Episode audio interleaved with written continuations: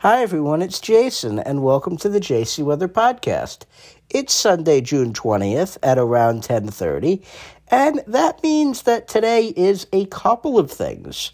We did celebrate Father's Day today. Thank you to all the dads who are listening. Keep doing your great jobs. And from the meteorological side of things, today is the summer solstice. Specifically, it's going to happen at around 11:32 p.m. tonight. So, might have already just taken place by the time you're listening to this. On the summer solstice, the northern hemisphere has the greatest amount of daylight out of the year, and the sun's direct rays are shining at 23 and a half north. That is the Tropic of Cancer. And that marks, of course, the first day of summer. And you may be saying, okay, so what kind of weather are we going to be going into this week? Well, we are going to have somewhat of a summery pattern, but there is a little uh, hiccup in the middle to that theme. But in any event, we're also going to be watching a system in the tropics, which is a very summery thing to do. So we have a very warm air mass in place, and it's going to stick around to start the week. But we're going to watch a cold front approach tomorrow night with a few showers and storms. And then the flow aloft is going to become parallel to this front with this trough that digs in. So this front is going to stall just offshore, and we're going to have rounds of rain affecting the region, in particular on Tuesday. That trough is going to deepen for Wednesday and Thursday, and it's actually going to bring a very dry and pleasant air mass as high pressure builds to our north. And then to close the week, I'm going to watch a coastal low that may interact with this trough to bring a few showers. So, for your Monday, it is looking partly sunny, hot, and humid.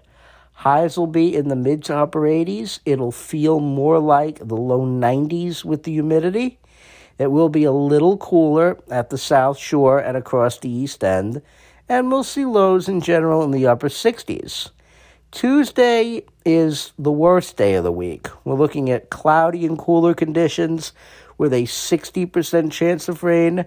We're likely to see highs only in the upper 70s. This is behind the cold front with a wave of low pressure going by. And we'll see lows in the upper 50s by Wednesday morning. Wednesday and Thursday really both look gorgeous looking for sunny skies, very low humidity, and temperatures only in the upper 70s, not unlike San Diego, perhaps. And we'll see lows in the low 60s. And then Friday is the day when things go downhill again. Looking for mostly cloudy skies. Right now, it's only a 30% chance of showers. We'll have to see how much this weak coastal system interacts with that trough to our west, it could turn out to be a more important rainmaker, or it could turn out to not be an issue at all. It could turn out to be a partly cloudy day. So we'll have to keep watching that. Right now, it looks like highs are going to be relegated to the low 70s, and we'll see lows in the mid 60s.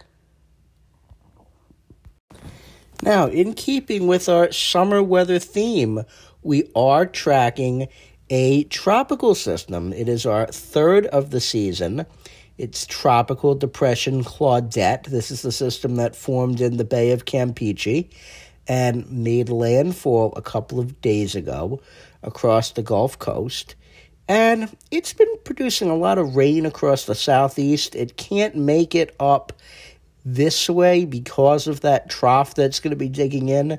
That's going to keep this thing moving east and east northeast.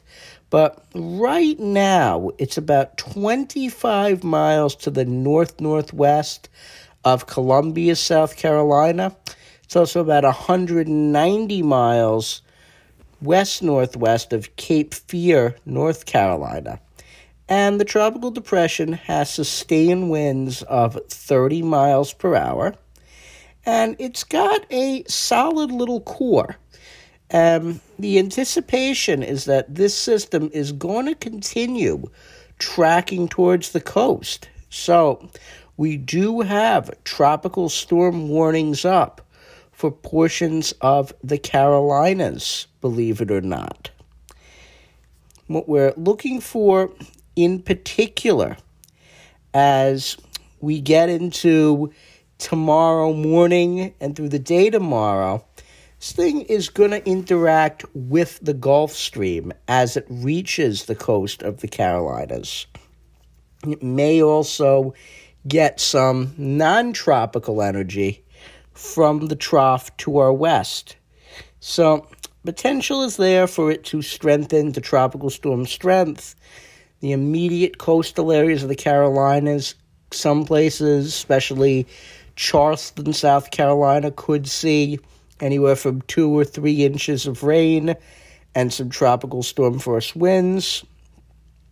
And there could also be a slight surge of anywhere from one to three feet. Sounds minor unless you're there.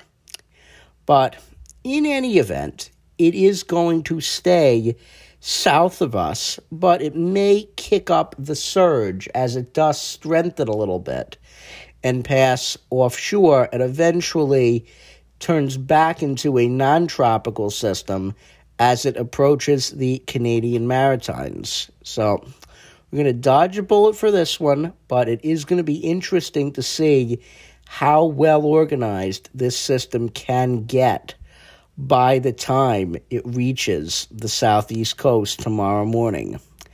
I'm Jason, and thank you for listening. You can find out more by going to jcmeteorologicalservices.com or on Facebook at JC Weather NYC in Long Island.